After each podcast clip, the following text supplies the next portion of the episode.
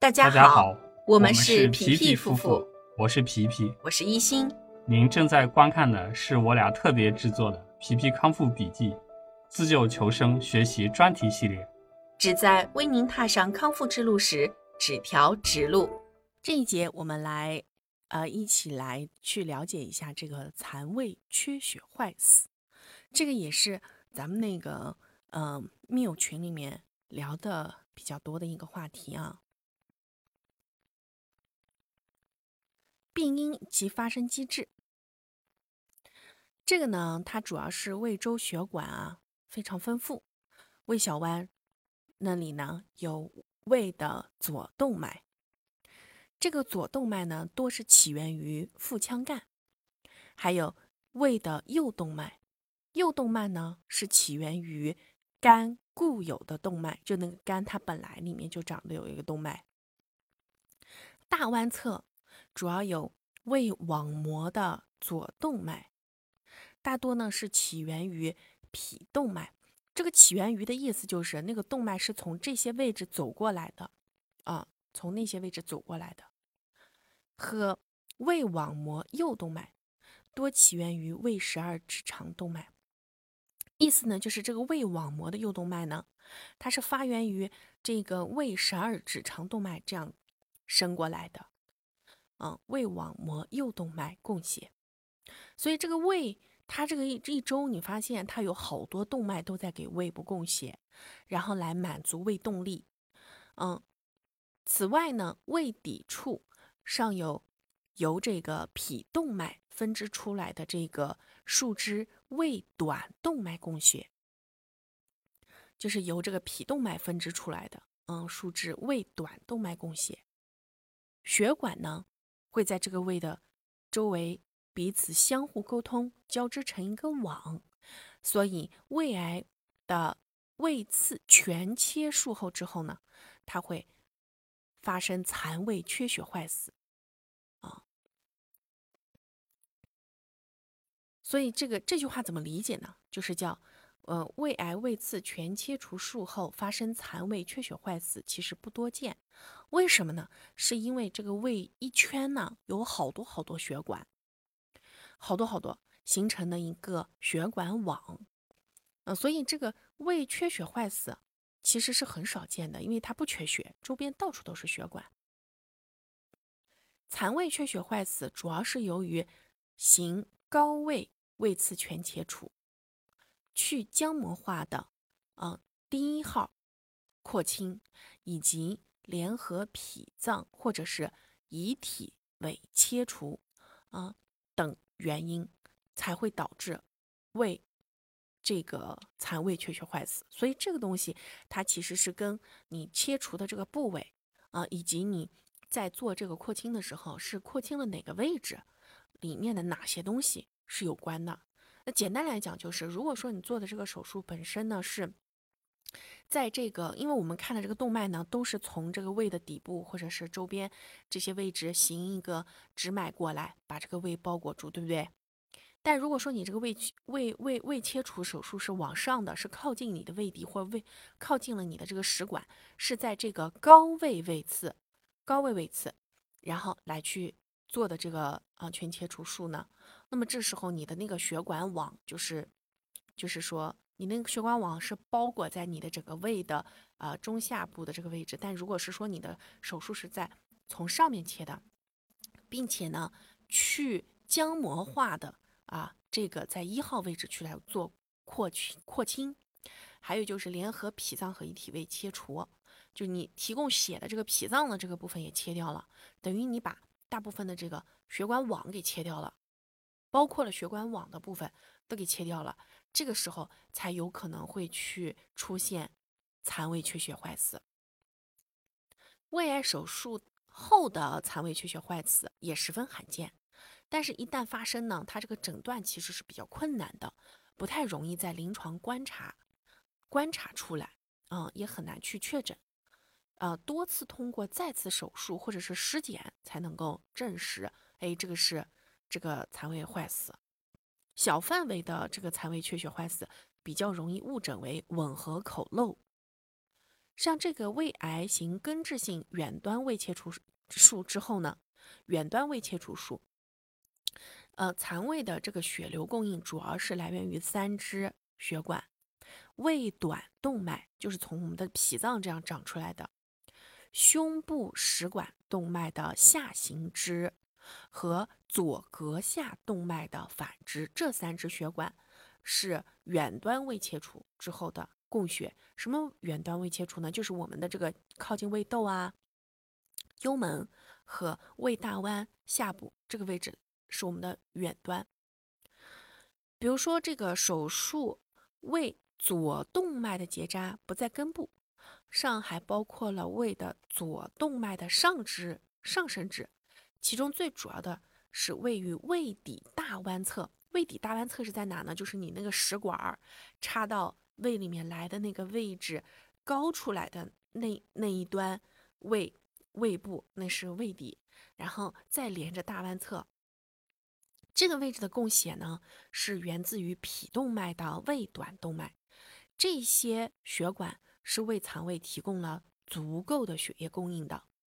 正常情况下，一般不太容易出现残胃血运障碍的问题。只有在下列多种因素综合作用下，才有可能会出现这一个严重并发症。我们来看看有哪些啊？第一个就是手术的因素，比如说呢，这个胃癌手术当中最广泛的这个游离胃腔损伤了残胃的以上主要血供，残胃有可能会出现缺血性坏死。还有就是廓清一号啊，廓清一号组。贲门右淋巴结损伤左膈下动脉，贲门啊，贲门贲门位置，以及胸部食管动脉的下行支啊，这两个血管受伤，那么它这个可能才会就是廓清的时候啊，廓清这个位置的这个这个右淋巴结损伤左膈下动脉以及这个胸部食管动脉的下行。就是它供血的这两个血管受损了，它才会供血不足。然后呢，行脾切除术或者是保留了脾脏的脾门淋巴结廓清，多条或全部胃短动脉被离断啊，它的主要供血的这些啊被离断了，或者是脉络化廓清脾动脉周围以及淋门脾门淋巴结。导致的脾动脉血栓形成，或者是血管损伤，行修补或者是结扎，那么导致这个胃呢供血不足，这些手术的综合作用下，才会引起残胃供血不足，出现缺血坏死。此外，残胃的大小和残胃缺血坏死是有关系的，残胃越大，残胃坏死穿孔的可能性就会越大。一般认为，保留百分之五到百分之十的胃周血管网，很少会有缺血坏死的可能性。但是呢，在残胃血运不佳的时候，比如说吻合口的张力过高，就会导致残胃的缺血性坏死。什么意思呢？就这个吻合口啊，张力就撑的，吻合口撑的，越撑越大，它这个张力特别大。然后把这个吻合口一直牵拉着，嗯，那这时候就会导致他的这个血运不佳。然后像这个解剖型因素，我们刚刚讲的是手术因素啊，第二个呢是解剖因素，就是解剖变异或者是血管缺如呀，也是导致这个残胃缺血的，比如说。左膈下动脉通常会起源于胸主动脉或者是腹腔干，但是百分之二到百分之三的患者左膈下动脉起源于胃左动脉。在这种情况下呢，行胃癌根治术，胃左动脉根部结扎的时候，切断左膈下动脉就会影响残胃血运。这什么意思呢？就是有的人吧，他的这个血血运的这个方向跟咱们一般人不太一样。就有百分之二到百分之三的患者，他跟咱们大部分的患者，他这个动脉长出来的这个源源自的这个位置不一样，嗯，然后也比较偶然会见到胸部食管动脉的下行支和左膈下动脉的反支缺如，那这个呢就会影响残胃血运。就这个，这是属于解剖学上面大家长得不太一样。第三个呢就是年龄，残胃缺血坏死主要是老年患者比较多。这呢可能是跟老年患者的血管硬化、供血不足是有关系的。那医生靠什么来诊断呢？因为这个残胃缺血坏死呢，与吻合口漏的临床症状有很多相似之处，大多都表现为术后的消化道漏、腹腔感染、腹腔脓肿，而且这个临床症状与缺血坏死的范围有关。广泛坏死的临床症状是比较明显的，比局部坏死的这个呃坏死的这个患者呢要严重。残胃缺血坏死主要是见于老年患者，手术之后会出现腹膜炎这样子的情况比较早，手术之后大约三天左右就会出现高热、高烧、剧烈腹痛等腹膜炎的表现，而且这个腹膜炎难以局限，就是很难是给它。治好就是在一个小的范围之内，啊，主要是因为这个腹腔引流的时候呢，会出现大量胃液、胃酸啊，然后胃蛋白消化酶啊这些东西会来腐蚀腹腔里面的这个腹膜，所以就出现了腹膜炎，很疼。比如说，如果说是这个时候引流不充分，那就会导致这些胃酸、胃液啊这些引流液，然后在腹膜里面待的时间过过长，就会出现中毒性的休克啊等症状。吻合口漏的这些患者呢，啊，可以发生于任何年龄段，出现腹膜炎的时间也比较晚，而且随着手术之后的时间延长，大有一部分患者的腹膜炎呢会局限在某一个部位。像这个胃癌手术之后出现缺血啊，残胃缺血坏死的患者，啊，会见可见手术引流管里面有黄绿色液体，浑浊有渣，嗯，这个呢，就是属于它这个脓脓液，口服亚甲蓝试剂，腹腔引流液就会迅速蓝染。如果是说这个行碘普罗胺啊是优危险，来造影就可以见到造影剂迅速从引流管排出，就是漏了啊。残胃缺血坏死的话，它这个肯定是有一个吻合口漏，它会漏出来。比如说这个消化道造影显示。穿孔位置远离吻合口，则有助于残胃坏死的判断。意思是什么呢？如果说是他残胃坏死了，那他就不止只有吻合口这一个漏，他可能其他位置也有漏。但是如果是发生在吻合口附近的残胃缺血坏死，则不太容易和吻合口漏相鉴别，就是分不清楚它到底是吻合口漏还是属于这个残胃缺血坏死，这个两个就很难鉴别了。大部分的这个胃癌手术之后，残胃缺血坏死都需要进行二次手术来确诊。残胃坏死的手术，患者手术可见广泛的黑紫色的胃壁，而缝线处多完整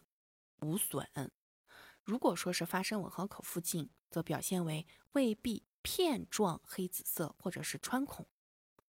但是吻合口漏呢，则没有这个。胃壁黑紫坏死的表现，它仅仅只是吻合口那里漏了一下而已。可是坏死呢，它的这个胃壁就会黑紫，会有这个黑子。我们都见那个淤血，就是那种淤淤血那种那那种啊，残胃坏死了以后，那个血流不出来，然后就黑在里面了。怎么治呢？胃癌手术之后呢，残胃缺血坏死的治疗是在，首先是要在预防这件事情上，先预防，防不住，最后再治疗。在保证胃癌手术根治术的前提下，尽可能的保存残胃的血液供应。如这个就靠医生的这个医术了啊，和他的这个做手术的经验了。如果说保留了胃短动脉，以及减少不必要过多的胃腔和食管部分的游离的话，那么在高位广泛游离胃底时，应该警惕胃周血管网是否充分。特别是胃短动脉有没有全部结扎？手术之当中呢，也需要去观察残胃的这个色泽是不是正常。呃，胃段端有没有出血？比如说手术当中应该观察残胃的色泽苍白呀，胃段端无没有出血呀，就应该进一步的切除更多的胃组织。保证残胃有足够的血运供应。当它这个残苍白的时候，而且这个段端没血的时候，就说明它这个供血已经不足了，就没有血液从那个位置能流出来，血这个血运就不正常嘛。必要的时候全胃切除，以避免残胃缺血坏死。所以就是说，其实我们有时候做手就是做手术，就病人一直在在想说，医生能不能给我少切点，少切点，不要大部分切掉，切掉了以后我可能会影响吃东西或什么的。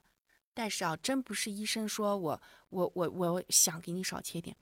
就是可能做手术的过程当中，医生也会去看。如果是说这个位置很，就像刚这个讲的残位的那个部分色泽才开始苍白了，没有血流出来了，那那有经验的医生很有可能就会说，哎，这个东西这个位置很有可能会缺血坏死啊，那就再多切一点啊，都是有可能的。所以呢，就是这个必要的时候行全胃切除术，以避免残胃缺血坏死，是是很多医生其实可能都会考虑的啊。我在想，比如说这个胃癌手术之后需要进行这个呃这个叫呃这个博呃什么什么这个英文单词儿挺难念的啊，就是这这种方式的一个吻合，就是来去做这个手术，就是说。可以考虑行这种切口游离十二指肠啊，就是这是一种切口，这是一种切法，来减少这个十二指肠吻合口的张力，这是一种切法，就是这是一种吻合术，吻合术啊，这是一种吻合术，而这个呢，就是一种切口的名字啊。如果说考虑胃癌手术之后可能会出现残胃缺血坏死或者吻合口的时候，建议经网膜孔。与吻合口附近留置腹腔引流管，方便手术及时早期的发现相关并发症。手术之前呢，不容易确诊残胃缺血坏死，比如说手术早期、手术之后的这个早期就出现了广泛性的腹膜炎或者是局限性的腹膜炎，进行性加重，那这个时候医生可能就会让你来去做个造影。口服亚甲蓝或者是碘普罗胺造影，来引流液就会迅速的蓝染，或者是造影剂迅速从引流管流出来，来分析手术过程当中是不是存在啊致使残胃缺血的综合因素，来避免不必要的保守治疗，立即再次手术探查。手术当中如果说发现了残胃缺血坏死，就应该切除已经坏死的胃壁组织或者是整个残胃，比如说。胃周感染不严重，就可以立即行胃空肠吻合，或者是食管空肠吻合。这个什么意思呢？胃空肠吻合就是把那个胃啊和我们的小肠空肠那一段给它接起来，嗯，小肠的空肠那一段给它接起来。感染严重的，则需要封闭近端后行胃造瘘术，或者是空肠造瘘术。嗯，这什么意思呢？就是说。把这个，呃，空肠的这一头给它扎起来，然后在上面呢，给它造一个，就是可以，呃，它造个管子进去，造其实就是接在那个空肠空肠里头，然后接进去，给它造一个漏，啊，然后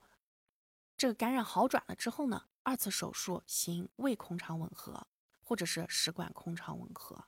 再给它接起来。就是意思就是说，感染的严重的话呢，它就先封闭起来，把后行胃这一端给它封闭起来，先不要进食，然后先给它封闭起来，做一个造瘘术，然后呢，让这个食物啊可以通过这个造瘘管进到肠子里去，这样子呢就是体外给营养嘛，体外给营养，给它给进去啊，嗯，然后而不是它直接吃进去。那处理这个残胃缺血坏死吻合口呢，就需要切断。如果说如胃原吻合口是属于这种形式的，就需要改成一型，就会改成二型。如果原来的是二型，则需要将输入瓣以及这个输出输出瓣部分啊，输入瓣部分和输出瓣部分切除之后呢，就改为这种啊吻合啊吻合式，这也是一种呃，就是这个吻合术啊，一种吻合术。空肠就是这个